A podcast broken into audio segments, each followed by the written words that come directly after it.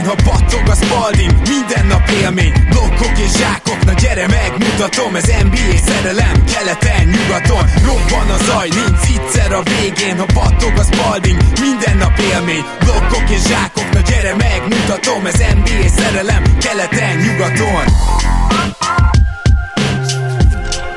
Éj jó, szép jó napot kívánok mindenkinek, Rédai Gábor vagyok, ez a Rep City keleten-nyugaton podcast, és mint mindig most is itt van velem Zukály Zoltán, szia Zoli! Szia Gábor, sziasztok, örülök, hogy itt lehetek. Ma is jön egy overreaction, mert hogy most elindítjuk ezt a lavinát, de előtte hagy mondjam el a két szokásos dolgot. Az egyik az, hogy ha 5000 forint fölött vásároltok a Repcity-nél online, akkor kaptok ajándékba a keleten promókóddal egy Repcity-s tornazsákot, a másik pedig a KDM bár, ahol, ahogy megszokhattátok, most már hétvégén van lehetőség meccset nézni élőben, szurkolók összeszerveződhetnek. Pénteken hajnali 2-től Celtics Nuggets, és hajnali 4.30-tól, tehát az már inkább a korán kelőknek egy Lakers Blazers, és szombaton pedig már 20 órától Mavs Pelicans. Tehát Mavs, Pels, Celtics, Nuggets, Lakers, Blazers szurkolók lehet szerveződni, lehet közösen meccset nézni, illetve természetesen ez mindenkinek szól, aki szeretne közösségben NBA meccset nézni és a mai overreactionünkben pedig nem más lesz a vendégünk, mint a kezdő ötnek az egyik hírszerkesztője, újságírója, az általunk nagyon nagyra becsült Gobodics Tamás. Szia Tomi! Sziasztok, én is örülök, hogy itt lehetek, és hogy már megint ilyen szépen komperáltál fel. Szia Tomi, én is üdvözlök! Most a mai csapatokkal kapcsolatban a szép felkonferálást meg is kell majd szolgálnod, Tomi, mert Igyekszem, nagyon, igyekszem. na- nagyon érdekes gárdákat hoztunk nektek. Kezdésnek a Milwaukee bucks foglalkoznánk, mert ez az a csapat, amelyikre még, még érkeztek is ilyen kommentek a most már NBA Magyarország csoportba, hogy hát talán nem foglalkoznak velük eleget, amiről ott ki is alakult egy egész jó vita, de a lényeg az, hogy mondhatni, hogy szépen csöndben építgetnek egy nagyon komoly győzelmi sorozatot. Azt talán sekit nem lep meg, hogy keletet vezeti a Milwaukee Bucks, de az már inkább meglepő, hogy mintha nem annyira éreznék az alapszakaszban Brogdon hiányát. Talán innen kezdhetnénk, Tomi, hogy szerinted ö, mi a helyzet? A könnyű sorsolás ennek a jó eredménynek az oka, vagy az, hogy egyszerűen megoldották ezt a bizonyos hiányt, és ne felejtsük el, hogy Mi- Middleton is vagy 8 meccsen nem volt. A könnyű sorsolásba is lehet kapaszkodni egyébként, de szerintem azért az csapatok nagy része egyelőre nem kellett, hogy megszakadjon rangadók cunamiával. Ez a Brogdon kérdés érdekes, ez én is gondolkodtam egyébként, hogy a Bucks szerintem, vagy nekem egyébként így a tökéletes alapszakasz csapat, és ebből abszolút nem hiányzik egyelőre Brogdon. Ugye az alapszakaszban meg a play teljesen más kosárlabdát kell játszani, és az alapszakaszban igazából kellene egy, egy viszonylag stabil top 5-ös 10-es védekezés, kellene egy olyan támadójáték, amit a leg, leggazdaságosabban lehet működtetni, ami ugye azt jelenti igazából, hogy viszonylag könnyen tudj pontokat szerezni, úgyhogy ne szakadj bele a terhelésbe. Na most a Milwaukee ennek az iskola példája szerintem, és igazából ezért nem jelzik nekik Brogdon, mert egyelőre maga a rendszer, az még Middleton nélkül is működött azzal, hogy, hogy volt nekik úgy egy MVP-jük gyakorlatilag idén is, meg egy 5-6 olyan shooterük, aki őt kiegészítette, és ugye jelenleg, ha jól láttam, akkor top 5-ben vannak támadásban, védekezésben és lepattanózásban is egyelőre. Ez pontosan így van, harmadikak támadásban, harmadikak védekezésben is, és hogyha lepattanó százalékot nézünk, akkor ott negyedikek, úgyhogy abszolút, abszolút hely, helytálló ez, és, és azt is elmondanám, hogy a Bucks az még mindig a, a, a leggyorsabb csapatok között van, mert ott is másodikak. Úgyhogy azért egy kicsit a tavalyi Bucks látjuk újra, viszont talán még a tavalyinál is jobb Jannis, nem Zoli? Mert ugye nálad ő lenne jelenleg az MVP, ezt mondtad, és ezt azt is elhintetted az előző adásban, hogy szerinted, bár nyilván nem látszik olyan szinten a boxkorstatokban, de még egy picit előrébb tudott lépni. Igen, ugye növelte a scoringot még tovább, nála ez egy graduális fejlődés volt az elmúlt, hát gyakorlatilag 5-6 évben, ami ott csak az elméjében van, ami nyilván az első két-három évben még teljesen érthető. Ezt várjuk gyakorlatilag egy fiataltól, hogy, hogy graduálisan növelje a, a meccsenkénti pontjának a számát, de az, hogy ő ezt a 17-18-as szezon után is, ahol 27 pontot átlagolt, illetve a tavalyi szezon után is, ahol már majdnem 28 pontot átlagolt, is tudta folytatni, és most jelen pillanatban gyakorlatilag 31 pontnál van a, a, az egészen hihetetlen, és ráadásul nem játszik sokat. Az a durva, hogy, hogy ez ilyen kicsit ilyen pihentető módban van, mert ugye a 17-18-as 2018-as szezont, ha megnézitek, még 36,7 percet játszott. Azóta ugye már tudjuk, hogy, hogy elkezdődött az NBA-ben is ez a kicsit ilyen Euroleague szemlélet, és uh, nyilván az analitikus kosárlabda uh, evolúciónak egyik lépése ez, hogy már senkit nem játszottak Rómá. A Kawai load management sikertörténet a tavalyi évről nyilván még az edzők fejében élénken él, és ennek is köszönhetően uh, gyakorlatilag karrier low, nyilván az újonc és a sophomore évet leszámítva karrier low perceket játszik jelen a Jannis 32,4-del, és, és gyakorlatilag tartotta a tavalyi elképesztő festékemelő hatékonyságát, majdnem olyan százalékkal dobta, hogy ugye 57,8%-kal, most 56%-kal a mezőnyből. És ha megnézzük a splitteket, én azt gondolom, hogy igen, most több triplát emel rá, tehát valószínűleg még jobb ugye a, a festékből. Ő, ő szerzi torony magasan ligában a legtöbb zsákolást, ő, ő szerzi a legtöbb könnyű kosarat. Ebből a szempontból kicsit, tényleg, kicsit ilyen sek dominanciát mutat. Fizikailag nyilván más felépítésű játékosok, de, de szinte hasonlóan dominál a fizikumával, mint Shaq, vagy akár Wiltano és tényleg annyira megszoktuk már ezt, hogy nem beszélünk eleget róla, én azt gondolom. Ezt nagyon könnyen lehet. Amit még érdemes hozzárakni, hogy azért én azt várom, hogy Middleton visszaérkezésével majd az ez a 31 pont lejjebb megy, nem állítom, hogy a tavalyi 28 alá, csak hogy, hogy azért ennyivel talán nagyobb terhek voltak rajta, hiszen aki tud valamennyire egyegyezni, ami ugye elég fontos része ennek a Bucks offense továbbra is, az mellette gyakorlatilag Middleton és Bledsoe, tehát hárman voltak, és most most ketten voltak jó sokáig. Bledsoe-ról is érdemes érdemes beszélni, de előtte egyetlen egy adatot szeretnék megemlíteni, hogy TS százalékban csapatszinten már megint második a box. Tehát az, hogy Janis magára vonja a figyelmet, és utána üres dobóhelyzeteket teremt ebből, mégpedig ugye Gedei TV elemzése óta tudjuk, hogy nagyon gyorsan, ez gyakorlatilag minden egyes támadásuk egy transition, tehát ez továbbra is működik, ez a séma, és egyáltalán nem az van, amitől én úgymond féltettem a box hogy a tavalyi Boston és Toronto által láthatott védekezést azt most a legtöbb csapat majd benyom nyomja ellenük, és ezzel sikeresek lehetnek. Nem, nem, vagy, vagy ha meg is próbálják, a Bucksnak van rá válasza, de amennyi Bucks meccset néztem, én nem láttam ezt a fajta ilyen sorfalas védekezést, amit ugye a brazilok is toltak a görögök ellen egyébként. Tomi, mit gondolsz, hogy mi a siker kulcsa egyébként így szinten? Tehát gyakorlatilag tök ugyanazt csinálják? Ez a, ez, ez a támadójáték egyébként az, amit igazából nyilván nem lehet azért minden meccsen, meg minden csapat nem tudja ezt megcsinálni, amit a tavalyi playoffban az ellenfelek, illetve illetve úgy, úgy nem tudod megcsinálni, hogy egy héten négy meccset játszol négy különböző ellenféle. Uh-huh. Szóval erre készülni, mert ezt be kell gyakorolni, ez nem úgy megy, hogy hétfőn levideózzuk, hogy Janis hogy tör be, és akkor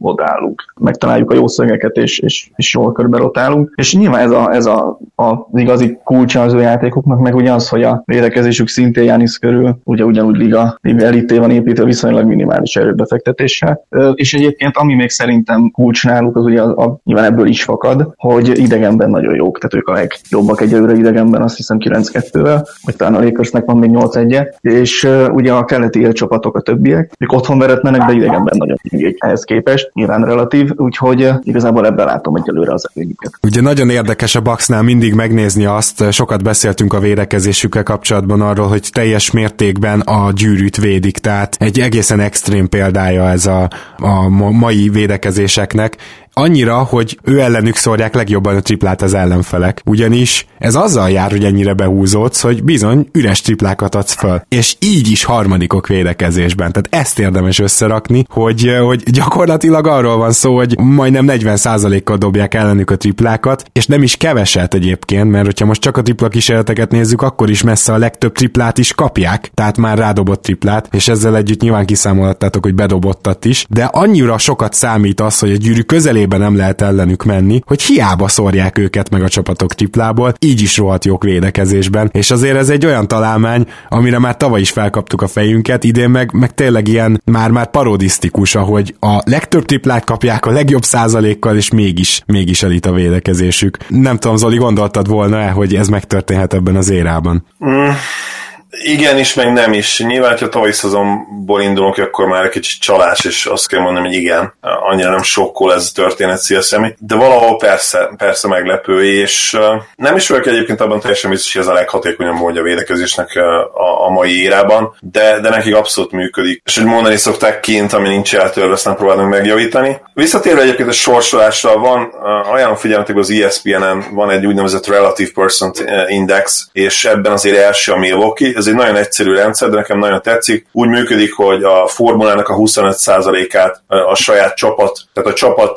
győzelmi százaléka adja ki, 50%-át az ellenfeleinek az átlagos győzelmi százaléka, és 25%-át az ellenfelek ellenfeleinek az átlagos győzelmi százaléka, és ebben is azért első összesség van a Milwaukee. Míg például az én Mavericksem, amelyeknek azért tényleg eddig elég könnyű sorsolása volt, csak tizedik jelen pillanatban. A, a Raptors egyébként második, a Lakers a harmadik, a Denver a negyedik, és a Clippers az ötödik. Tehát abszolút az élcsapatokat látod azért itt, nyilván nem véletlen, azért ezeknek a gárdaknak van a legjobb mérlege. Én azt javaslom, hogy még Erik Bledsoe-ról emlékezzünk meg, aki nagyon-nagyon leírtak tavaly a playoff teljesítménye után nagyon sok helyen, és én mindig óvatos vagyok ezekkel. Nem tudom, Tomi, te hogy vagy vele például, de nyilvánvaló, hogy a playoffban besült, de ez nem azt jelenti, hogy a playoffban, amikor teljesen elment az önbizalma, és már Raptors hagyta üres triplát dobni, és az sem ment be, nem jelenti azt, hogy, hogy ez állandóan így lesz, és sose dobja be az üres triplát. Na most azért bár, bár fel, idén is egyébként igen, pont ezért hoztam fel, hogy lehet, hogy mégis van nyoma,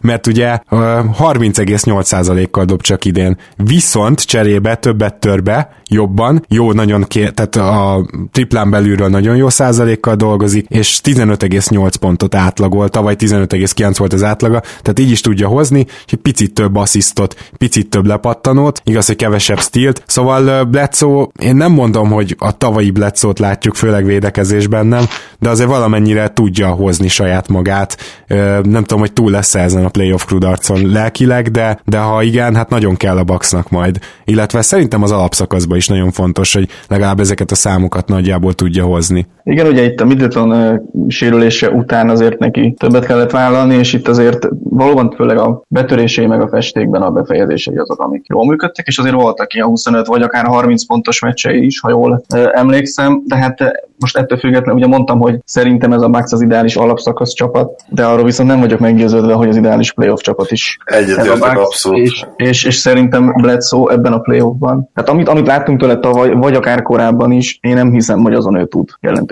változtatni majd az idei rájátszásban, és szerintem ez az, amin, vagy hát nem csak rajta, hanem Middletonon is, meg a többieken is elcsúszhat ez a Milwaukee később. Nyilván most még 20 meccs után ez arrébb van egyelőre, de azt nem látom továbbra sem, hogy ebben a Bucksban ki a második szupersztár, vagy akár bármilyen, bármilyen sztár. Middleton nekem nagyon-nagyon billeg, és szerintem csak azért lehet ebben a kasztban, mert, mert ott van mellett Janis.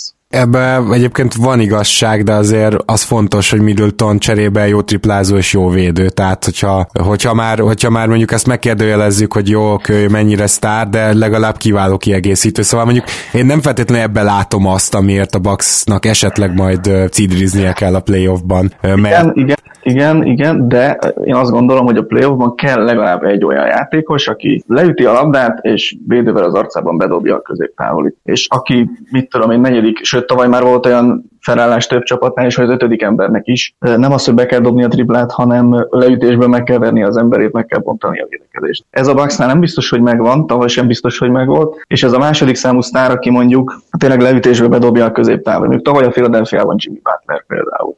Mm. Amikor Embiidnek nem ment, vagy nem játszott, ő ezeket meg tudta oldani, és tudta vinni egy darabig a csapatot. Az igazság, hogy nálam ez a játékos pont Brogdon lett volna ebben a Milwaukee-ban, és én benne inkább hittem, mint Bledsoe-ban, de lehet, hogy inkább, mint Middletonban. Zoli, esetleg, mert én azt szólnám hozzá, hogy viszont a statisztikák nem ezt mutatják, tehát Middleton baromi jó középtávolizó volt tavaly. Konkrétan azt hiszem például egy-egyből a point per possession a liga legjobbja, tehát a legjobb ájzó játékos volt. Nyilván nem akkora mintával, mint Harden, csak, csak, azért, csak azért ez egy elég erős statisztika, ami mond ennek.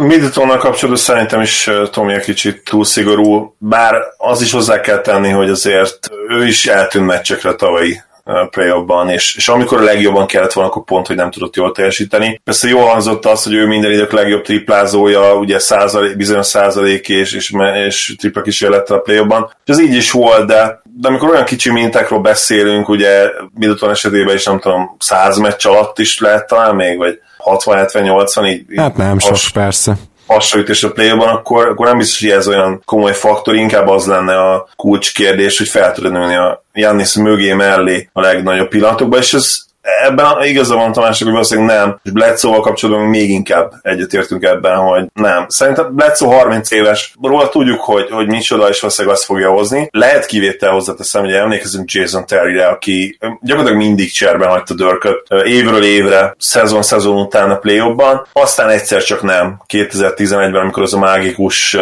championship futás ugye összejött, championship menetelés, lehet, hogy Bledsoe-nak is lesz egy ilyen éve, és nyilván hogyha bajnoki címbe gondolkodunk, akkor ez bőven elég is lesz uh, ahhoz, hogy, uh, hogy teljesen uh, hát megmentse a, a róla alkotott képet, illetve megváltoztassa. Igen, benne van a pakliban. Még zárásként elmondanám, a decemberben hány olyan ellenfele lesz a Bucksnak, aki 50% fölött van jelen pillanatban. Figyeljetek, mert nem sok. Lesz egy Clippers, lesz egy Mavs, lesz egy Lakers, és egy Pacers, és egy Philadelphia, tehát öt darab, a, ha jól számolom, 13 meccsből. Tehát itt... És egy dolgot, egy dolgot ezt tegyek hozzá, hogy a Lakers az úgy fog hozzájuk megérkezni, hogy egy öt meccses keleti túra ötödik állomásán, hiszem back to back, vagy valahogy így. Hát az, akkor azt hiszem, az, az ráadásul egy scheduled loss, ahogy szokták mondani a Lakersnek, tehát hogy ezekről a túrákról is egyszer kéne beszélni, mert, mert egyszerűen nem látok olyan csapatot, csak mondjuk, hogyha egy nyugati élcsapat megy kelet aljához ilyen öt meccses túrá, egy negyedik, ötödik meccseken már minden pont ajándék, nem hogy a győzelem nem. Tehát, hogy ez, ezekkel tényleg nem tudsz mit kezdeni.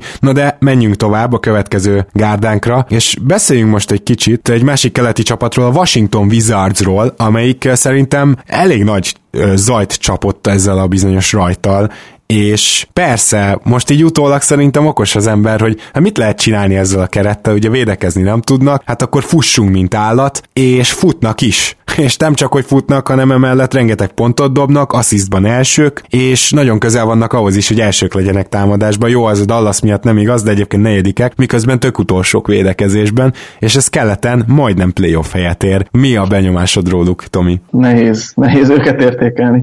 Nem csak, hogy utolsók egyébként védekezésben, hanem nagyon utolsók, tehát hogy nem is ilyen egy tized értékkel mondjuk, hanem, hanem jól, jól emlékszem, akkor ennél jóval többel. Támadásban nagyon jók, hogy azt hiszem pénzben elsők, hát nem, nem, nem tudom igazából. Lehet, hogyha én lettem volna ennek a csapatnak a döntéshozó, akkor én is valami hasonló tervben gondolkodtam volna egyébként, mert reálisan nézve azért ebben a keretben eredményszerűen azért sokkal több nincs, vagy nem lehet. És akkor már inkább játsszuk azt, hogy dobjunk sokat, próbáljuk meg meggyőzni a nézőket, meg a várost, hogy azért ide van értelme kijönni a meccsekre, meg van értelme beszélni rólunk, esetleg győzzük meg Bradley Bill-t arról, hogy neki itt milyen jó, mert milyen szép statisztikákat csinál, de, de ennél több szerintem nem nagyon. Nagyon van bennük, és tényleg az a szörnyű egyébként, hogy lehet, hogy ezzel a, ezzel a valamilyen teljesítménnyel még a végén playoffba fognak jutni. Ezt én erősen kétlem biztos vagyok benne, hogy a, az Orlando nemnek ez a Vucevic nélküli időszak, ha valahogy túlélik, úgyhogy 50%-kal közelében maradnak, akkor ők azért utána ennél jobbak lesznek, és mást meg nem hiszem, hogy meg tudnak előzni, mert a Nets az most már stabilizálta magát, az is ugye megér egy misét. Na de,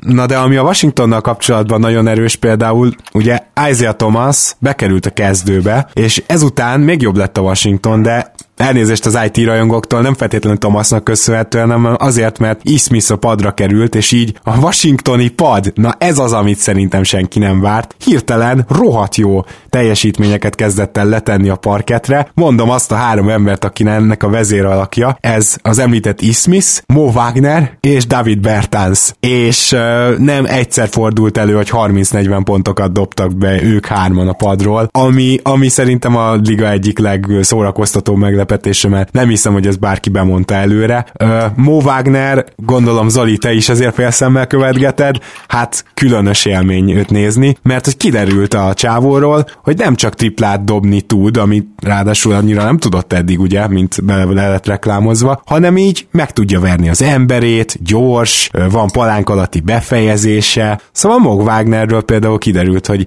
ebből a játékosból még lehet is valami, és neki is jól áll ez a rohanós tempó, úgy tűnik. A gyors jelzőt azért én kikérem az ő nevében is. Mo, Mo Wagner nem gyors. Az kiderült mindenféleképpen, hogy képzett, képzett játékos.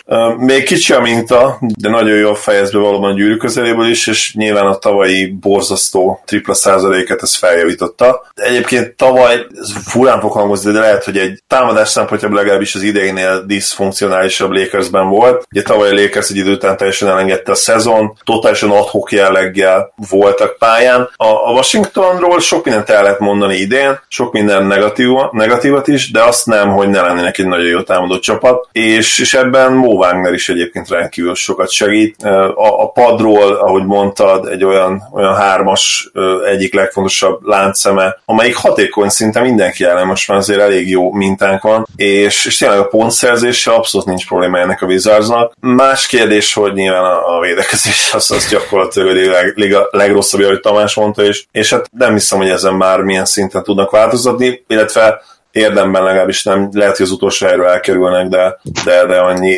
Bertans játéket elnézni egyébként az itt eszembe, hogy, hogy mennyire értékes lenne ő egy, egy contenderbe, vagy akár mennyire jó jönne egyébként a Spursnek, akik nyilván azóta is anyázzák eh, Morris-t, ugye, hogy Igen.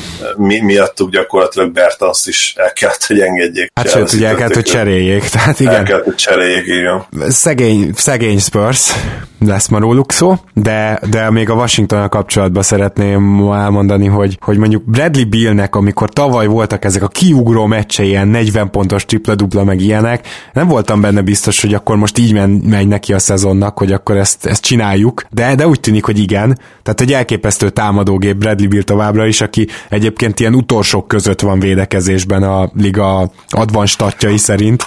De azért felteszem a kérdést, Tomi, hogy létezik, hogy Bradley Bill, ha a Washington mondjuk, mit tudom, egy tizedik helyig mm, bent tudja magát tartani februárig, akkor All-Star lesz simán? Mert szerintem kikerülhetetlenül All-Star jelen pillanatban. Igen, igen, valószínűleg igen egyébként. Itt az all nem nagyon szokták nézni azt, hogy ki hogyan védekezik. Tehát ez, ez, igen. Ez, ez, ez, általában nem szokott szempont lenni.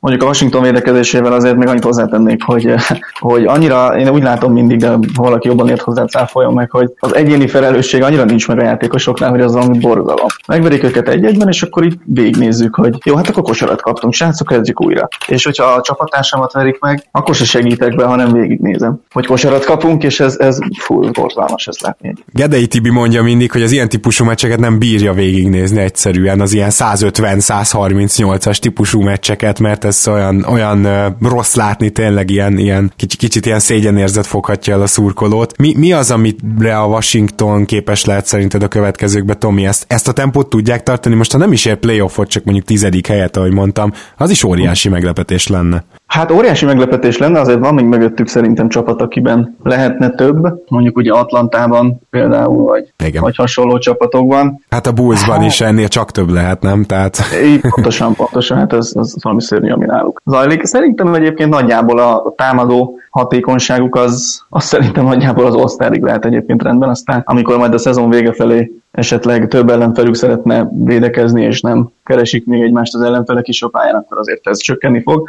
Utóbbi időben azért látszott egy-két meccsükön, amikor komolyabb csapatok ellen játszottak, vagy komolyabb védekezésekkel, hogy azért ez a mindenki legyen boldog hozzáállás nem feltétlenül vezet eredményre. Szerintem Bill azért ezt még úgysem fogja végigbírni egyébként, hogy, hogy nem védekezik tehát azért ez, ez azért sok lesz. Nincs igazából másik olyan védelembontó pontszerzőjük, akire stabilan lehet számítani, úgyhogy nem nagyon tudom, hogy igazából mi lesz velük, de ez a tizedik hely környék, ez reális lehet talán. Igen, egy, egy apró utolsó hozzáfűzés, hogy tényleg egyébként Bryant is úgy jött vissza a center, hogy Thomas Bryant, hogy így, így tavalyhoz képest el van hízva a csávó, ezt komolyan nézzétek meg. Úgy néz ki, mint egy óvodás, már mint jól lakott óvodás. Nagyon durva látványa a pályán, de azért voltak támadásban neki is jó teljesítményei, de szóval még ő lett volna az, akiben úgy bíztál, hogy talán majd valamilyen védekezést tud, akkor ott van a Hachimura, aki, aki egy ruki és nem, nem számított jó védőnek már egyetemen sem, hát most sem,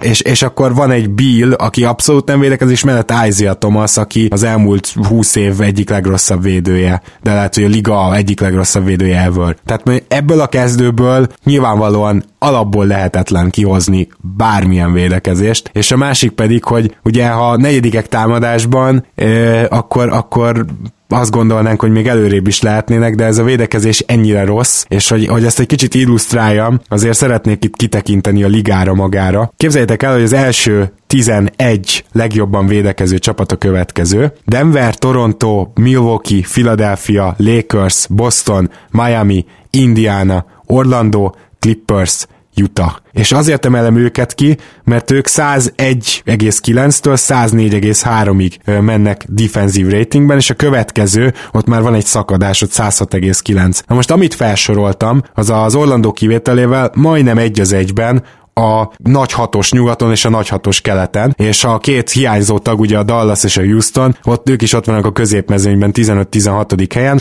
csak ők meg az első két legjobb támadó csapat, tehát ők ezzel kompenzálják. Tehát azért azt, amit Tomi mondott, hogy alapszakaszra mi kell, egy, egy jó védekezés és egy ö, takarékos támadás, hát ennél jobban nem lehet szerintem illusztrálni, és ezért van az, hogy a Washington hiába negyedik támadásban ilyen védekezéssel nem lesz playoff. Teljesen egyetértek veled, nagyon jól levezetted kelet ide vagy oda, nem, es- esélytelenek ezzel a védekezéssel. Jó, akkor viszont mi menjünk tovább, és a következő csapatunk az legyen nyugatról, a Denver Nuggets. Itt eh, először Zoli, téged kérdeznélek, ha jól tudom, gyakorlatilag az összes meccsüket láttad, és élek a gyanúp erre, hogy Tomi és én ezt nem biztos, hogy elmondhatjuk magunkról. Mitől védekezik ennyire jól a Denver? Jelenleg vezetik a ligát, és persze most már egy lassú csapat, Persze több jó védőjük lett, de, de azért ezt szerintem senki nem látta jönni. Ezt nyilván nem, és nem is, nem is tartható ez, én azt gondolom jelen pillanatban hát elég, eléggé jó, jó kis előnyel vezetik ugye a, a ligát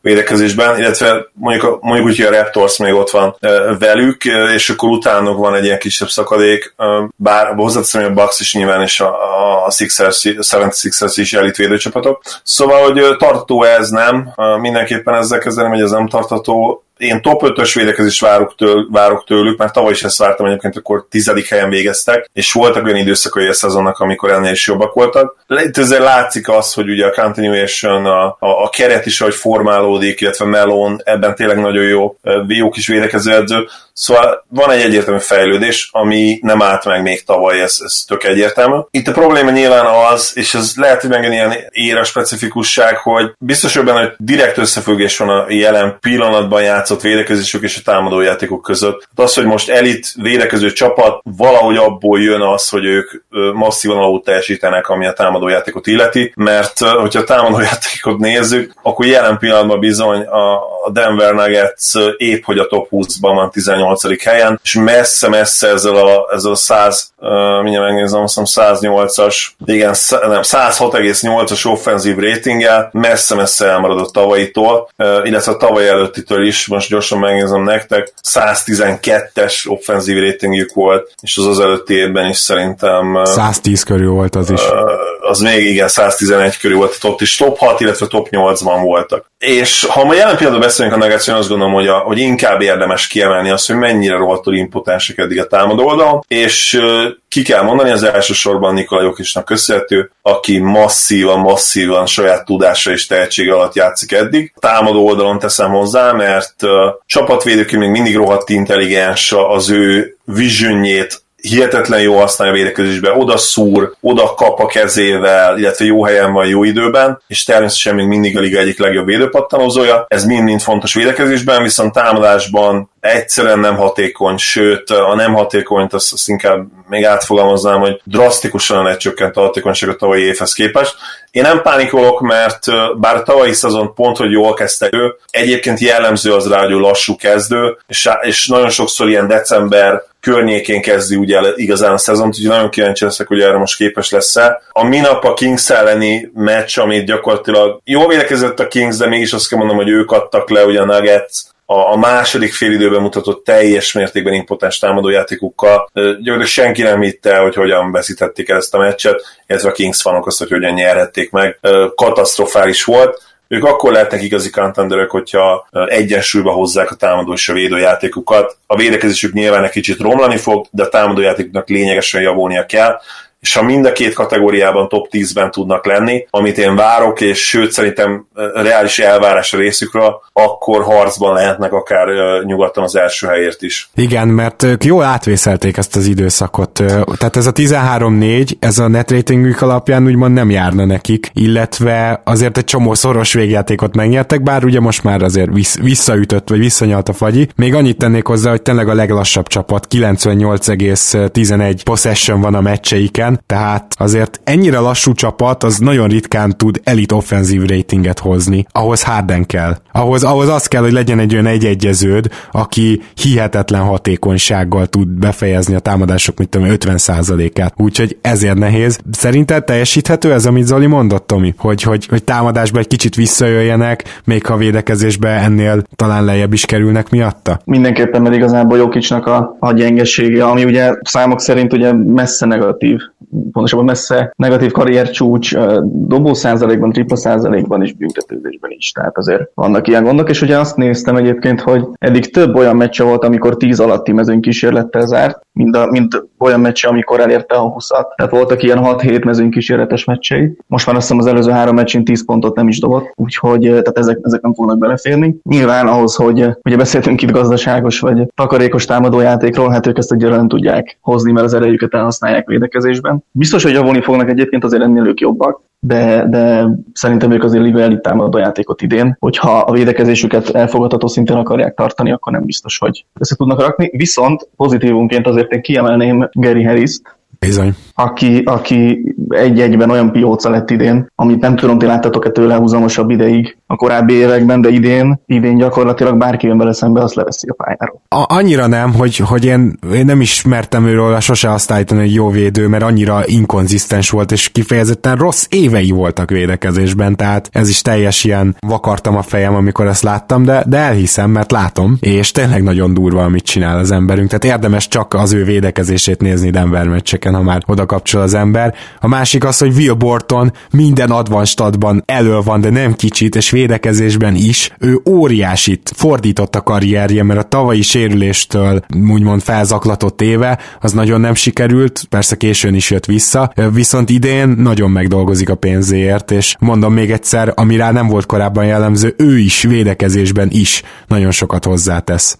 Cserét, cserét szeretnék mindenképpen a Nuggetsnek a szezon során majd. Rendkívül is sok jó eszetjük van, és nyilván kérdés, hogy ki az elérhet, ugye Bradley Beal egy csodálatos célpont lett volna, ugye most nem cserélhető, nem is tudom meddig jövő nyárig talán, vagy? Igen. Igen, tehát az a hajó elúszott. Nem tudom, hogy ki az, aki mozdítható jelen pillanatban, és uh, nyilván olyan játékos lenne jó nekik, aki, aki nagyon jó pontszerző, nem, McCallum jut eszembe, de, de ő meg nem biztos, hogy annyira jó fit. Nehéz az, a, az igaz, hogy a jelenlegi piac nem annyira dúskál a mozdítható nagyon jó játékosokban. Igen, abban egyetértek McCallummal nem biztos, hogy feltétlenül előrébb lennének, meg Murray is majd valami hasonló típusú játékos lesz, hogyha, hogyha egyszer lesz, mert, mert az, hogy Murray megint egy ilyen 17 pont, 4 pattanó, 4 asszisztot hoz közepes hatékonysággal, mint évek óta, nem tudom, meddig fog beleférni majd ezzel a szerződéssel, de erről beszélünk, meg panaszkodunk itt a Nuggetsnél, de hát 13-4-jel állnak, tehát ez, ez a nagyon durva az egészben.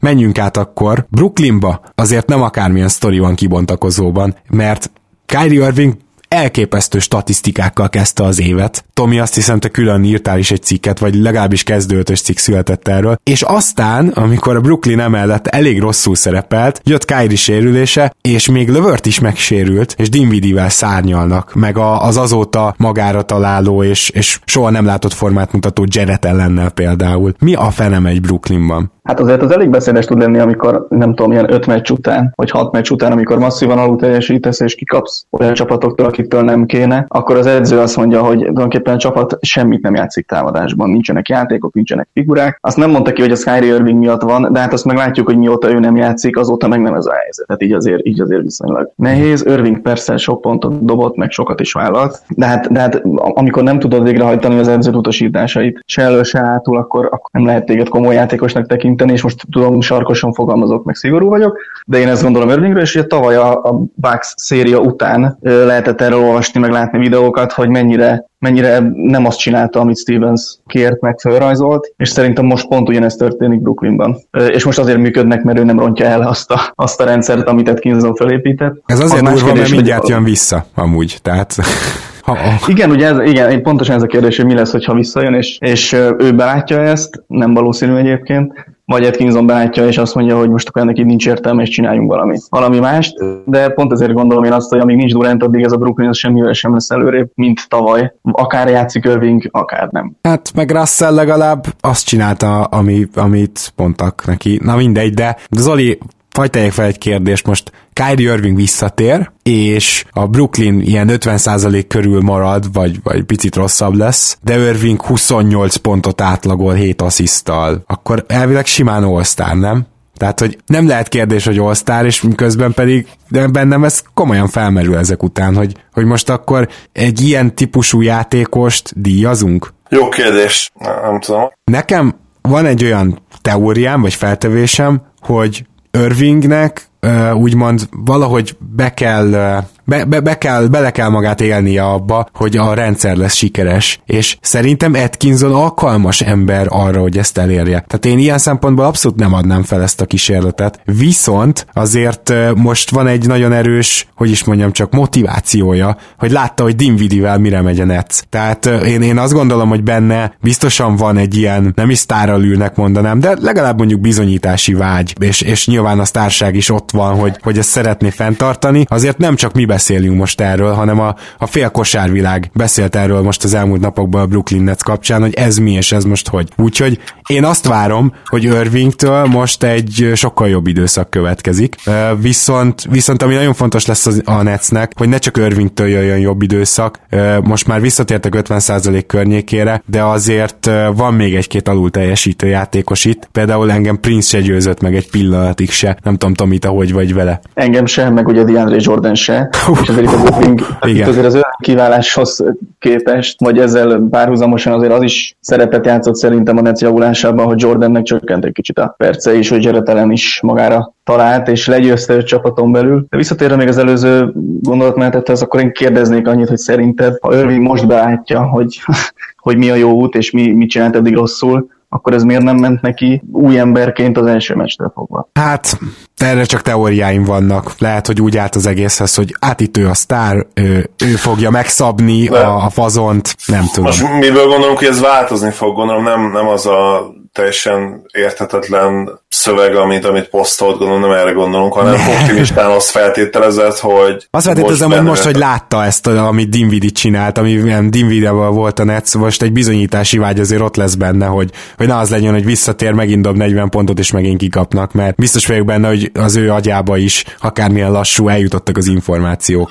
Ez is, ez is nehéz kérdés, mert Dinvidi alapvetően nem játszik nagyon másképp, mint Irving egyébként, hogyha megnézed ultra agresszív támadásban, ugyanúgy most már azért jó pár triplát rámel, talán nem annyit, mint Irving. És egy természetes passzoló, nem, nem egy pure uh, irányító. Nagyon hasonló a két játék. Szerintem annyi, hogy nyilván Dinwiddie eljátszik kettesbe, és ugye a, a nagyobb fizikai paramétere miatt. De alapvetően nem látom azt, hogy Irving, még ha egyébként ő tényleg az új típusú játékos lenne is, vagy, vagy egy megváltozott személyiség, nem látom azt, hogy miért kellene neki azt a következtetést levonni, hogy, hogy Dinwiddie bármilyen csinál csinál, amire ő nem képes, vagy bármi más, bármit másképp csinál, mert szerintem nem, nem így van, csak egyszerűen most valamiért hatékonyabb a csapat. De hát, és... azért, de, de hát azért a védekezést ne hagyjuk ki ebből. Tehát ami a Irving nincs, azóta sokkal jobban védekezik a Nets. E, ez tény, ez tény, ez így van. Másképp szerintem Dinvid is egy túl jó védő. Tehát... De, nem, de, nem, de nem kell ezt szerintem, hogy mondjam, olyan statisztikákra lebontani, hogy most ki hány triplát emelt rá, meg hány gólpaszt adott, meg hány labdát szerzett, hanem egyszerűen azok, a, azok az apróságok, amik nekem mindig problémáim voltak mondjuk Irvinggel, hogy nem tudja, hogy mikor induljon el, nem tudja, hogy mikor jön ki úgy a figura, hogy most neki oda kell passzolni, vagy, vagy nem tudom, tesz bele plusz két labdaleütést, és ugyanez védekezésben is nem váltja el, rosszul váltja el, stb. Ezeket, ezeket Dinwiddie szerintem sokkal jobban csinálja. Lehet, hogy ezekben a, igen, a fundamental játékokban jobb. Alapvetően irving az a probléma, hogy, hogy van egy ír, írdatlan méretű státusza, és az a státusz nagyobb, meg meg magasabb szinten van, mint maga a játékos. Erről nagyon sokat beszéltünk már, és, és nem tudom, hogy, hogy ez olyan sokat változhat-e. Tehát ő, ő, ő az a játékos, aki, meg ő az a személyiség, aki, ha bár mostanában meghallgattuk vele egy interjút, akkor miért jutna az eszünkbe, hogy ez változni fog, nem fog változni. Az egy nagyon érdekes dolog, hogy Atkinson hogyan fogja megoldani azt a, azt a problémát, hogy ha is amennyiben visszatér Irving, ugye, és rosszabbak lesznek vele, nem rakhatott ki egyszerűen a csapatból, tehát Atkinson bele van kényszerült ebbe a szituációba, az Irving Durant duóval adták el az egész Brooklyn-nak a jövőjét gyakorlatilag a következő évekre. Nincs ilyen, hogy bármilyen is hülye hangzik, nincs ilyen, hogy jobb valakivel a csapat, és akkor kirakjuk Irvinget, nem. Adott esetben, ha, ha ő azt úgy érzi, hogy rosszabb a csapat is Irvinge, akkor is Irvinget fogja játszatni, mert egyszerűen kénytelen. Mivel ezt a ligát nagyon ritka kivételektől eltekintve játékosok irányítják, és nem, nem csak és kizárólag az a szempont, hogy nyerjen a Brooklyn, hanem meg kell tölteni a stadiont, el kell adni a jegyeket, és, és ez így marad és kész. Aztán... Jó, mondjuk azért ez nem sokat segít, hogy most kötöttek vele szerződést, tehát nyilván, és, és ez nem, nem olyan könnyen cserélhető történet. Tehát... Egyébként még annyit hadd tegyek hozzá ehhez, hogy Irving változtatni fog, vagy nem. Azért sem látom ezt magam előtt, mert amiket ő nem csinál meg szerintem a pályán, azt nem azért nem csinál meg, mert nem akarja, vagy nem feltétlenül azért, mert nem akarja, hanem mert nem érti, nem Aha. látja, nem tudja, hogy ezeket meg kell csinálni, és igazából most oké, okay, végignézi egy Dinwiddie-vel, hogyan játszik ez a Brooklyn, és levonja, hogy neki jobban kell játszania, oké, okay. többet kell passzolni esetleg. De ebből vagy az jön ki, hogy, hogy teljesen bizonytalan lesz, és rosszakat vállal, most nem fogja tudni, hogy most ezt el szabad-e dobni, vagy nem, azért erre van kisebb esély, szerintem. Vagy az lesz, hogy akkor most menjünk neki mindenkinek, és emeljünk rá 30 dobást, vagy 30 mert most nekem meg kell mutatni, szerintem. Hát minden esetre jósolni nem nagyon merünk, hogy most hova fog menni a Brooklyn Nets, jelenleg elég stabilan keleti hetedikek, ezt nem nagyon veszélyezteti semmi, meg aztán ők se veszélyeztetik egy picit sem az előtte, előttük álló csapatokat, úgyhogy, úgyhogy gyakorlatilag van ideje azért némileg kísérletezni Atkinsonnak, legalább ennyi megnyugvása lehet a Brooklyn drukkereknek. Nagyon kíváncsi vagyok, és rajta fogjuk tartani az újunkat a dolog pulzusán, hogy, hogy mégis mi történik majd a következőkben Irvinggel, de menjünk tovább, és végre menjünk át egy picit nyugatra megint. Említettem, hogy a San Antonio Spursről lesz szó, lesz bizony, mert valószínűleg a Bulls mellett a szezon legnagyobb csalódása ez a csapat. Ezzel egyébként egyetértesz gondolom, Tomi. Hát, legnagyobb csalódás, igen, csalódásnak csalódás. Nem, nem akarok nagyon beleszállni a Spurs drukkerek lelkébe, úgyhogy látok hagyom inkább itt a munkának a jelentősebb részét. Én csak annyit tennék hozzá, de ezt is inkább csak itt megérzésként, nem tudom semmivel igazából alátámasztani, hogy szerintem jó, nincsenek tele extra védővel mondjuk, de azért mondjuk DeRozan azért tagja volt egy elit védekező csapatnak korábban, és mégis vele is működött a védekezés. Aldridge sem volt egy feltétlenül rossz védő, amikor jól használták, stb. stb. Hogy, tehát én Popovicsnak a hozzáadott értékét nem feltétlenül látom ezen a, ezen a kereten, még akkor se, hogyha nyilván ez a keret nem bajnok esélyes, meg nem nyugati topötös, de, de hát amit eddig előadnak idegenben, meg főleg védekezésben, és hogyha tudnak úgy játszani, hogy megverik a Clippers, akkor utána mi történik Detroitban hajnalban, tehát nekem ezek érthetetlen dolgok. Teljesen. Azért nem találok fogást továbbra se a spurs mert már megint voltak olyan meccseik, egyébként a szezon elején is, amikor egy másik csapatot láttam játszani. De ha mégis valahol kell keresgélnünk, akkor azt gondolom, hogy Murray egy nagyon érdekes kérdést vett föl. Először is szerintem azért mindenki azt várta, ugye tavaly a sérülése előtt, vagy ez most már két éve a sérülése előtt, ugye el lett mondva az, hogy ő sokkal jobb játékos lett, nagyon sokat gyakorolta a dobást, sokkal jobban fogja dobni az üres tripláit, akár pull-up triplákat is gyakorolt nyáron, és akkor jött a sérülés, oké, rendben. A sérülést nagyon konzervatívan kezelték. Tényleg úgy jött vissza, hogy elvileg ugyanonnan folytathatta, hiszen bőven volt ideje teljes százszerzelékos gyógyulásra. Ehhez képest katasztrófa, ahogy dob, és támadásban azért nagyon problémás, amikor pályán van. Nyilván védőnek még mindig egy ilyen szupervédő az egyes poszton, ami meg azért szívás, mert ezt korábban beszéltük Zolival, mai napig tartom az egyes poszton, egyszerűen nem számít annyira, hogy jó védő vagy, mit mondjuk, ha egy közepesnél jobb centervédőd van. És ezért Murray egyértelműen csalódás például egyénileg is. Nem tudom ezzel, hogy vagytok. Egyetértek, nem kezdte rosszul egyébként a szezont, aztán azóta neki is uh, sorjába jönnek a gyenge mérkőzései.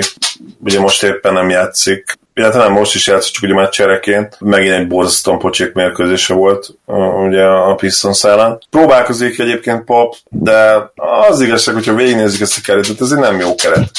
Tehát most nézzük meg a, a kezdőket most a Pistons ellen. Rudy Gay, Jakob Purdle, White, Forbes és ugye DeRozan. Ez egy kifejezetten gyengé kezdő, én azt megkockáztattam, hogy egy egyik leggyengébb kezdője. Egyszerűen nem, nem jó ez a csapat, nem jó ez a keret, és eljut, eljutsz egy pontra, eljut egy pontra Pop is, amikor az ő varázslata már nem elég. Ha, ha kicserélnéd, mint tudom én, a, adnál ilyen középkategóriás csapatot Popnak, mint mondjuk nem tudom, a mondhatnám az én Mavericks-emet, amelyik nagyjából playoff csapatnak néz ki, de nyilván nem elit, vagy mondjuk egy, nem is tudom ki, mondjuk egy T-Wolves, Timberwolves, szerintem mind a kettő csapatot simán rájátszásba vezetni, és lehet, hogy a Mavericks még jobb lenne, mint jelen pillanatban carlisle de, de egyszerűen ez a keret már nem alkalmas arra, tényleg, tehát eddig tartott a, a csoda, és azért jó pár év volt tényleg, amikor ez, ez csoda volt. Tehát tavalyi kerettel is, ahogy, hogy ezt meg tudta csinálni, pop, a szenzációs volt. Ugye az azelőtt évben igazából már egy vereségre voltak attól, hogy megszakadjon a sorozat a szezon végén, tehát nem volt azért ez végig fenékig fel az elmúlt években. Egyszerűen nincsen már olyan játékos, aki, aki, aki igazi franchise játékos lenne. Itt van uh, elásva a kutya, és, és ez a kulcs az egészben, nincsen franchise játékosa ugye Leonardo óta, és, és anélkül nem, nem tudsz csodát csinálni, még, még egy Popovic sem. Azzal, azzal nem teljesen értek egyet, mert idén se olyan rosszak támadásban.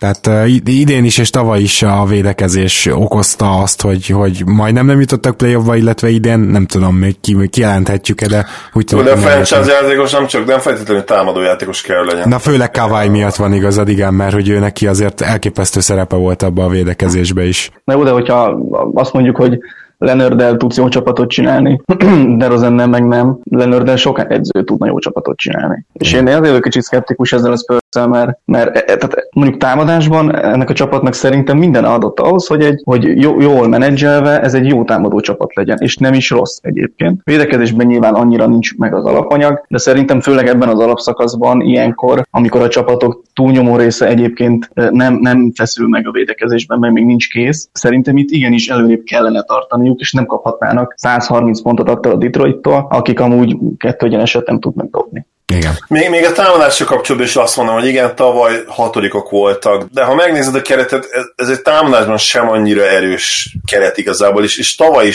inkább azt mondanám, hogy masszívan felül teljesítettek. Idén egyébként én mondhatom, hogy nem annyira rossz a támadójátékok, hát nem is annyira jó azért. Mi, mindenféle szempontból vannak problémái a Spursnak jelen pillanatban. Idén ugye 13 a, a támadójátékot illetően. Sem Eldridge, sem DeRozan azért nem az a játékos, aki köré egy, egy elit támadó rendszert fel tudsz húzni. Körbevehet őket nyilván shooting ott van Forbes, elit shooter gyakorlatilag, jön, jöhetne, ugye jön a padról Bellinelli, G is az elmúlt években ugye nagyon jó shooter, de ez egyszerűen nem elég nem elég a mai ligában, a mai, a mai NBA-ben, ahol, ahol tényleg gyakorlatilag támadásban is olyan tökéletes sémek vannak már, és, és annyira kifinomultak a játékosok, annyira ugye az analitikus kosárlabda arról szólt tényleg, hogy mindenki azt csinálja, amiben jó, és, és az igazság, hogy ebben a Spursben támadásban sincs olyan játékos, aki, aki például az analitikus kosárlabdában nagyon jó lenne. Mm. Eldridge is, és DeRozan is gyakorlatilag dinoszauruszok, ami, ami a, a modern játékot illeti. 90-es években, 2000-es évek elején rohadt jók lennének, de, de mai ligában egyszerűen támadásban sem azok. Ez, ez egy érdekes adat. Ugye tavaly is az volt, hogy a legkevesebb triplát dobták rá, de a legjobb százalékkal. Nem tudom, lehet, hogy utolsó előttiek voltak tripla rádobásban, de a legjobb százalékkal dobták ugye a triplát. És lehet, hogy az év végére a Golden State megelőzte őket, ez nem változtat a dolog érvényességén, hogy ez sokkal, ez kellett nekik ahhoz, hogy, hogy jó támadó csapat legyenek. Na most viszont csak 20 a tripla százalékban. A 34,9 százalék az nem vészes, tehát nem azt akarom mondani, hogy ez tragikus, de, de mégiscsak 20. hely, az nem az első. Mindeközben megint mondom, azt mondtam, hogy torony magasan, de inkább kút alacsonyan a legkevesebb triplát dobják rá, úgyhogy ez mondjuk nem sokat változott. Kút alacsonyan, Oké. Okay. Szerintem elmondtunk mindent a Spursról. Én, én azt remélem, és itt kicsit a Knicks, Knicks, Knicks is kitérnek, hogy ezek olyan nagy múltú csapatok, nyilván a Spursnek a, a, múltja, a jelene, a jövője minden szenzációs volt gyakorlatilag két év, évtizeden keresztül. Ugye az elején nyilván a múltja még nem, hiszen akkor kezdtek a sikereket elérni. Én azt szeretném, ha az ilyen nagy csapatok lennének most szerencsések a drafton, és, és, meg, és meg, megtalálják ezt a, azt a következő nagy játékost, aki, aki kimozdítatja őket innen, mert az hogy az NBA-ben sokszor ez kell ahhoz. Tehát itt is ahhoz, hogy a Spurs ne legyen mély repülésben következő években, ahhoz, ahhoz egyszerűen kell egy, egy nagyon jó draftolt játékos. Náluk jobban ezt senki nem tudja, azt gondolom. Az a kérdés, hogy ezt az új játékost, ezt Popovics fogja egyzeni. Nem tudom, Tomi, neked van erről ezzel kapcsolatban megérzésed, de én valamennyire egyetértek a Popovics szkepticizmusoddal is most már.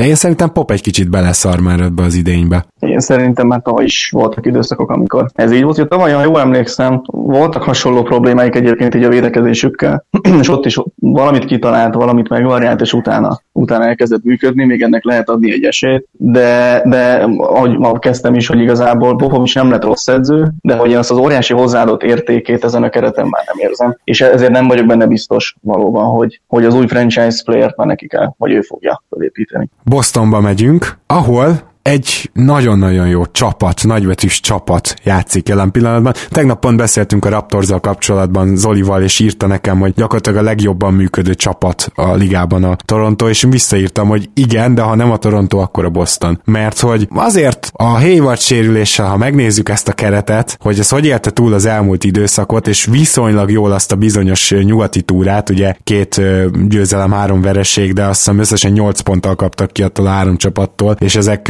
erős csapatok voltak. Szóval, szóval azt kell, hogy mondjam, hogy Brad Stevens mágiája működik, Kemba Walker működik, All-Star 10-ben van az MVP listákon, gyakorlatilag amit akartak, az, az mind megtörtént erre az évre, és akkor arról nem is beszéltünk, hogy egy kicsit Jason Tatum és egy nagyot Jalen Brown is előrelépett. Engem megleptek egyébként azzal, hogy ennyire jól kezdték a szezont, ennyire nem vártam őket azért előre, úgyhogy hogy gyakorlatilag azonnal az első meccstől, vagy hát igazából a második meccstől ennyire jók legyenek. Ugye megverték mindjárt a szezon elején a Torontót, Milwaukee, talán meg talán dallas is, hogyha nem beszélek itt nagy hülyeséget. Igen, igazából a Hayward sérüléséig szerintem nagyjából úgy játszottak, ahogy a tavaly kellett volna, vagy ahogy a Boston Druckerek tavaly várták ettől a csapattól. Azóta azért 4-4-re állnak, bár mondjuk a 8 meccsükből ugye 6 idegenbe játszottak, úgyhogy nyilván ez azért számít, meg Walker is hagyott ki meccset. Nagybetűs csapat az biztos, de nekem megint az a bajom velük, ami igazából a Garnet óta majdnem minden évben, mondjuk a tavalyi szezon kezdetet leszámítva, hogy, hogy itt ozsannázok Danny Ainge-et mindig, hogy milyen, milyen jó csapatokat rak össze, meg milyen jól tartalékolta az eszetjeit, meg milyen jól váltotta be őket aztán sztárokra, de most oda jutottunk, hogy, hogy szerintem ez a csapat ugyanúgy egy, egy MVP esélyes szupersztárra van attól, hogy igazi bajnok esélyes legyen, ilyen játékosa szerintem továbbra sincs, csak már közben az eszetjeik sincsenek meg annyira, meg a kis fagyuk is kiürült, úgyhogy kicsit velük is szkeptikus vagyok, de most, hogy ezt így kimondom, rájöttem, hogy igazából én minden csapattal negatív voltam eddig ebben a podcastben, de hát majd tényleg cáfoltak. Én annyiban cáfolnálak meg, hogy nem, nem tekintem Kemba Walker-t hirtelen top tízes játékosnak, mint ahogy most, bocsáss meg Zoli, valószínűleg egyet fogsz érteni, hogy Doncsics sem a harmadik legjobb játékos a ligában jelenleg, de egyértelműen a második vagy harmadik az MVP. Egyet értek, van az ötödik. Oké, okay. de, de hogy Kemba Walker sem lett hirtelen szerintem a, a legjobb tíz játékos között, tehát nem, nem hatalmasat tépett előre tavaly, ott nem erről van szó, őt sejtettem, hogy a Brad Stevens jó rendszert fog köré építeni, és ez ugyanaz a játékos, egy körülbelül top 20-as játékos. Oké, okay, de azért az, hogy Gordon Hayward, hamarosan visszajön egyébként, az, hogy Gordon Hayward nagyon jól kezdte az évet All-Star szinten, az, hogy most Jalen Brown és Jason Tatum is kivirágzik, és Brown tényleg fantasztikus, nézzétek meg a támadó statisztikáit is, mert mindig a védekezésével kapcsolatban dicsérjük. Most tényleg érdemes megnézni, hogy, hogy milyen idényt hoz eddig. Szóval az ezért egy elég durván mély csapatot vetít előre, nem Tomi? Tehát amikor mondjuk van két all all és két majdnem all tegyük fel, akkor, akkor az, az már ilyen 2014-es Atlanta, ilyesmi jut róla eszembe. De ezt csak azért mondom, mert az egy jó csapat volt, és lehet, hogy azt mondjuk, hogy nem bajnok esélyes, mert a playoffban ez még hiányozna, ez a bizonyos szupersztár, de azért itt, itt egy nagyon-nagyon komoly csapatról beszélünk szerintem. Ezzel egyet érteni én is, hogy nagyon komoly csapat, nagyon jó csapat, de nem bajnok esélyes csapat. Jó egyébként őket nézni, és Hayward szerintem mindenkinek a várakozásait felülmúlta a szezon elején azokkal a, a meccsekkel, mert annyira jól folytált rajta a, a labda minden támadásban, hogy azt tényleg jó volt nézni. Csak mondom, én ott tartok ezzel megint, hogy, hogy mondjuk három évvel ezelőtt az Isaiah Thomas féle keleti döntős csapat, az tud nagyjából hasonlóan jó volt nézni, és hasonlóan nem volt olyan magasan a plafonja, mint a riválisoknak. Uh-huh.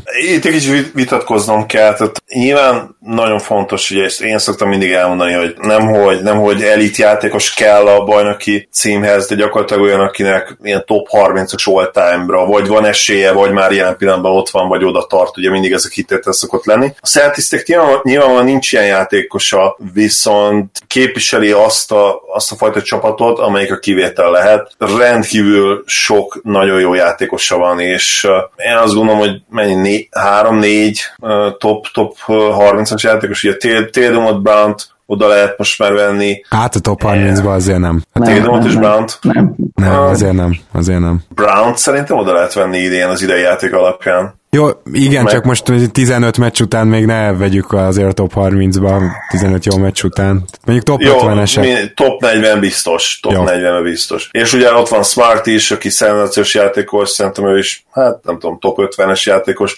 Nyilván nehéz ugye roleplayernél lesz pontosan belőle, hogy most akkor amit ő csinál, az mennyire értékes, és egyáltalán néhány els, legitás opció elé tudod helyezni őket. Én nem érem lesz Celtics-et, mert gyakorlatilag a liga egyik legmélyebb csapata, és abban mindenképpen egyetértek, hogy, hogy nem, nem igazi bajnokesélyesek, de időnként nagyon ritkán nyerhetnek nem igazi bajnokesélyesek is. A Dark Horse contender státuszban mindenképpen odavalóak. És azon gondolkodom egyébként, hogy ha a Celticsről ennyire egyértelműen kijelentjük, hogy, hogy nem igazi bajnokesélyes, akkor lehet, hogy a Raptorsról is ki kellene jelentenünk ki azt mondod nekem, hogy Siakam egyértelműen jobb, mint bárki a Celticsből, és ezzel lehet, hogy egyetértek, itt is hozzátéve, hogy még folytatnia kell ezt. Most nem akarok nyilván a Raptorsról is beszélni 10 percet, de, de nagyon hasonló a két csapat ebből a szempontból. Nagyon hogy sok van egy, igen. És ugye nem véletlen, hogy te is említetted őket. Nekem ugye írásban is, amikor beszélünk a chatten, hogy ez a két csapat, amelyik, amelyik csapatként tényleg a legjobb. Ha ez a kritikánk a Celtics felé, akkor például ezt lehet, hogy a Raptorsról is el kell majd mondani. Hát egyrészt én szerintem igen, a Raptorsról is el kell mondani, másrészt pedig a Celtics felé, igen, talán ez kritikánk, de azért, azért itt ne felejtsük el azt, hogy a két úgymond top 50-es vagy top 40-es játékos nagyon fiatal, tehát hogy egyáltalán nem az van, hogy akár a szezonon belül, akár a következő egy-két szezonra ez ne lehetne még jobb ez a történet. Kemba Walker most évekre megvan, Haywardnak még tart a szerződése,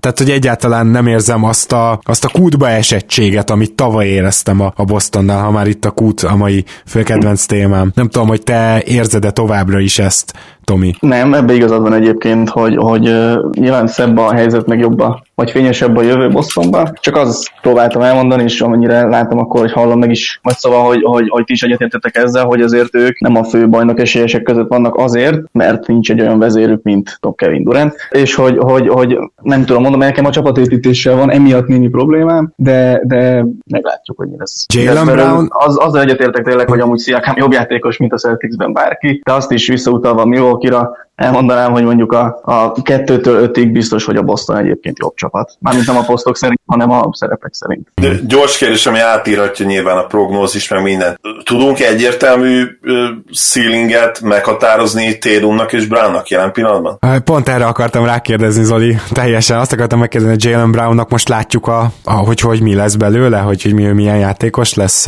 Én meg rákondozni, mert ugye te Brown-t szereted jobban, én meg pont, hogy, pont, hogy Tédumot, és uh, hasonlóan jól teljesítenek. Nyilván scorerként jobb Tédum, te, én azon, hogy tehetségesebb is, védőként és all játékosként pedig Brown, de tényleg ez a legfontosabb kérdés, amit meg kellene válaszolni, hogy be tudjuk húzni azt, hogy mondjuk kétszeres, háromszoros all vagy ezt még nem lehet, mert szerintem még nem lehet. 21 éves Jason Tatum, én azt gondolom, hogy nyilván a, az abszolút top superstárt azt ki lehet húzni, én azt gondolom, az már valószínűleg kiderült volna Brownnal mindenképp, én azt hiszem. Itt is vannak nagyon ritka kivételek, mondjuk egy Paul George. 22 éves Paul George szerintem lényegesen gyengébb játékos volt, Persze. mint, mint Brown. Szóval vannak kivételek, vagy egy Butler is nagyon jó példa, mint későn típus. Nyilván azt már látjuk, hogy nem lesznek LeBronok, nem lesznek Michael Jordanek, de, de mondjuk egy top 50-es all-time-ot már most ki, kizáratunk náluk, mert szerintem nem feltétlenül. Top 50-es all-time-ot azt én, én már kizárnám, de akkor, de... viszont, akkor viszont be tudunk húzni egy határt, mert az, a, az azt jelenti,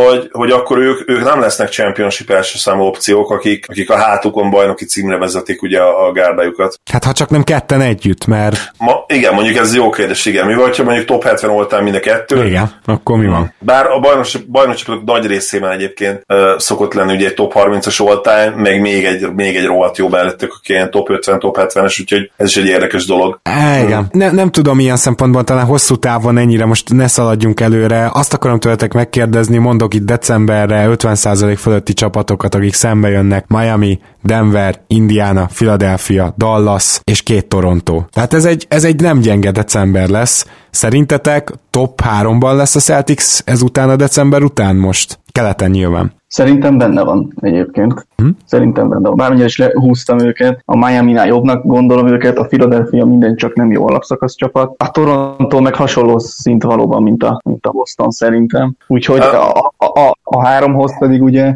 ezek közül ugye egy még meg is előzheti őket. Ugye most sincsenek top 3 tehát holt versenyben top 3 ez az érdekes, úgyhogy most, hogy mond, én kicsit csalok, most, hogy mondtad a schedule-t, én azt mondom, hogy nem, de az igazság, hogy ötödik el is elcsúszottak, ott van a Sixers, vagy akár a Pacers is, tehát annyira ez a, ez a top 6 keleten annyira, annyira erős, nyilván most ilyen például a Bucks és a Raptors kicsit felfelé kilóg ebből, főleg ha a net ratinget is nézünk, gyakorlatilag a top, top top 2 csapat a ligában net rating alapján, de utánuk nagyon-nagyon sűrű, lehetetlen megmondani, hogy most akkor ki lesz szép előrébb a Heat, Celtics vagy a 76ers. A 76ers-t én jobb playoff csapatnak érzem, mint, mint szinte bármelyik csapatot keletről, de ugye alapszakaszról beszélünk, és ahogy, ahogy mondta Tomi, azzal maximálisan egyetértek, hogy itt a Sixers nincs is benne a csapatukban az, hogy ők itt ilyen 63 győzelmet számoljanak, az alapszakasz végén még nem is nagyon érdekli őket szerintem, tehát a tavalyi szezon után ők már most én azt gondolom a playoffot várják, és arra fognak felpörögni maximálisan. Igen, ez egyébként könnyen lehet, és, és még egy dolgot akarok, írtam fel magamnak a Bostonnal kapcsolatban, ugye sokat beszéltünk az újoncaikról, a rookie Watch-ban is emlegettük őket. Gyakorlatilag a második soruk az, az majdnem teljesen ilyen újonc sor. Tehát igen, van, amikor van 5-6 olyan jó játékosod, akit tudsz rotálni, be tudsz vetni, akkor amellett, ha van három ilyen, ez nem gond, de azért ő közülük még senki nem teljesített igazán úgy, hogy felkapd a fejed. Talán egy-egy meccsre. De szóval Grant Williamsnek is még rengeteget kell tanulnia. Na és ezt azért mondom, mert azt sem tartom kizártnak, hogy ők is még egy picit hozzá tudnak majd tenni a szezon végére, és még annyival is jobb lehet a Boston. Tomi, neked van-e bármi más Bostonnal kapcsolatban, vagy játékos, akiről szeretnél beszélni? Csak egy gondolat még ehhez a mélységhez, hogy mondtátok, hogy a Boston mély, de hát ezt gondolom csak erre az első négy-öt játékosra értették. Abszolút. Tehát, hogy ott, ott, van négy opciójuk mondjuk támadásban, de hát ahogy mondtad is, itt a kispad egyáltalán nem mély. Tehát a Milwaukee-hoz képest például ez egy kifejezetten vékony kispad szerintem, és ez az, ami az alapszakaszban mondjuk nagyon-nagyon sokat tud számítani. Úgyhogy hát a playoff az más nyilván, de azért mondtad, hogy ezek még hozzá tudnak majd tenni esetleg ezek a fiatalok, de az is benne van, hogy a sérülések esetén, vagy esetleg gyengébb forma, vagy hullámlő esetén meg pont, hogy nem tudnak hozzátenni, és emiatt kerülnek ködörbe esetleg. Uh-huh. Meglátjuk, a, köve, a december minden esetre egy szerintem döntő hónap lehet abban a tekintetben, hogy a Boston végül majd melyik helyekért fut versenyt. Nyilván nem fog még eldőlni ez decemberben, de lehet, hogy mondjuk úgy, úgy, úgy jobban el tudjuk majd helyezni ezt a csapatot. Minden esetre eddig szerintem fantasztikus, amit letesznek a pályára, védekezésben elsősorban, tehát azért amikor smart, van ez az angol kifejezés dialed in, amikor tényleg bekapcsol, hát azt, azt hatalmas élmény nézni, és a csapat védekezésüket is. Kemba védekezését már ebben az idényben megdicsértem. Látom, hogy miért jobb védő, mint Irving, mert egyszerűen egy az egybe annyival jobb védő. És, és én szerintem amilyen szép sztori most a Raptors, nekem olyan szép sztori egy kicsit a Boston is, úgyhogy azt hiszem a sármunk közül én vagyok a legbizakodóbb velük kapcsolatban. Gobodis Tamás, nagyon szépen köszönöm, hogy itt voltál ma. Én köszönöm, hogy itt láttam. Én is köszönöm, hogy itt voltál velünk. Zoli, mi pedig robogunk tovább, ezen a héten is lesz témánk, aztán jövő héten megint lesz overreaction. A decemberi időszakot én nagyon szeretem, amikor először úgy igazán érdemben rá tudunk nézni a ligára, ugye? Így van, nagyon várom az advanced statokat, ugye ESPN RPM-et, illetve a védekező statokat is, mert azok még nem nagyon jöttek ki úgy igazán. A következő hetekben, a következő egy-két hónapban fognak kijönni, aztán majd nyilván elemezzük őket. Köszönöm szépen, hogy ma is itt voltál. Örülök, hogy itt lehettem. Szia Gábor, sziasztok! Kedves hallgatók, mi pedig köszönjük szépen a figyelmet. A sorsolást azt majd a csütörtök péntek környéki adásban tartjuk meg, úgy határoztunk, úgyhogy még addig van időtök, mert ha jól számoltam, akkor 7 darab jelentkezőnél járunk. Még egyszer elmondanám, aki Patronon támogat minket, vagy aki nem, de szeretne, az ráadásképpen egy olyan lehetőséggel is gazdagodik, hogyha netán menne ki NBA meccsre, akkor kifizetünk kettő darab jegyet, ehhez Patronon kell tehát jelentkezni. Jó? Úgyhogy ha mentek ki NBA meccsre, még most gyorsan és hamarosan jövünk. Köszönjük a figyelmeteket, sziasztok!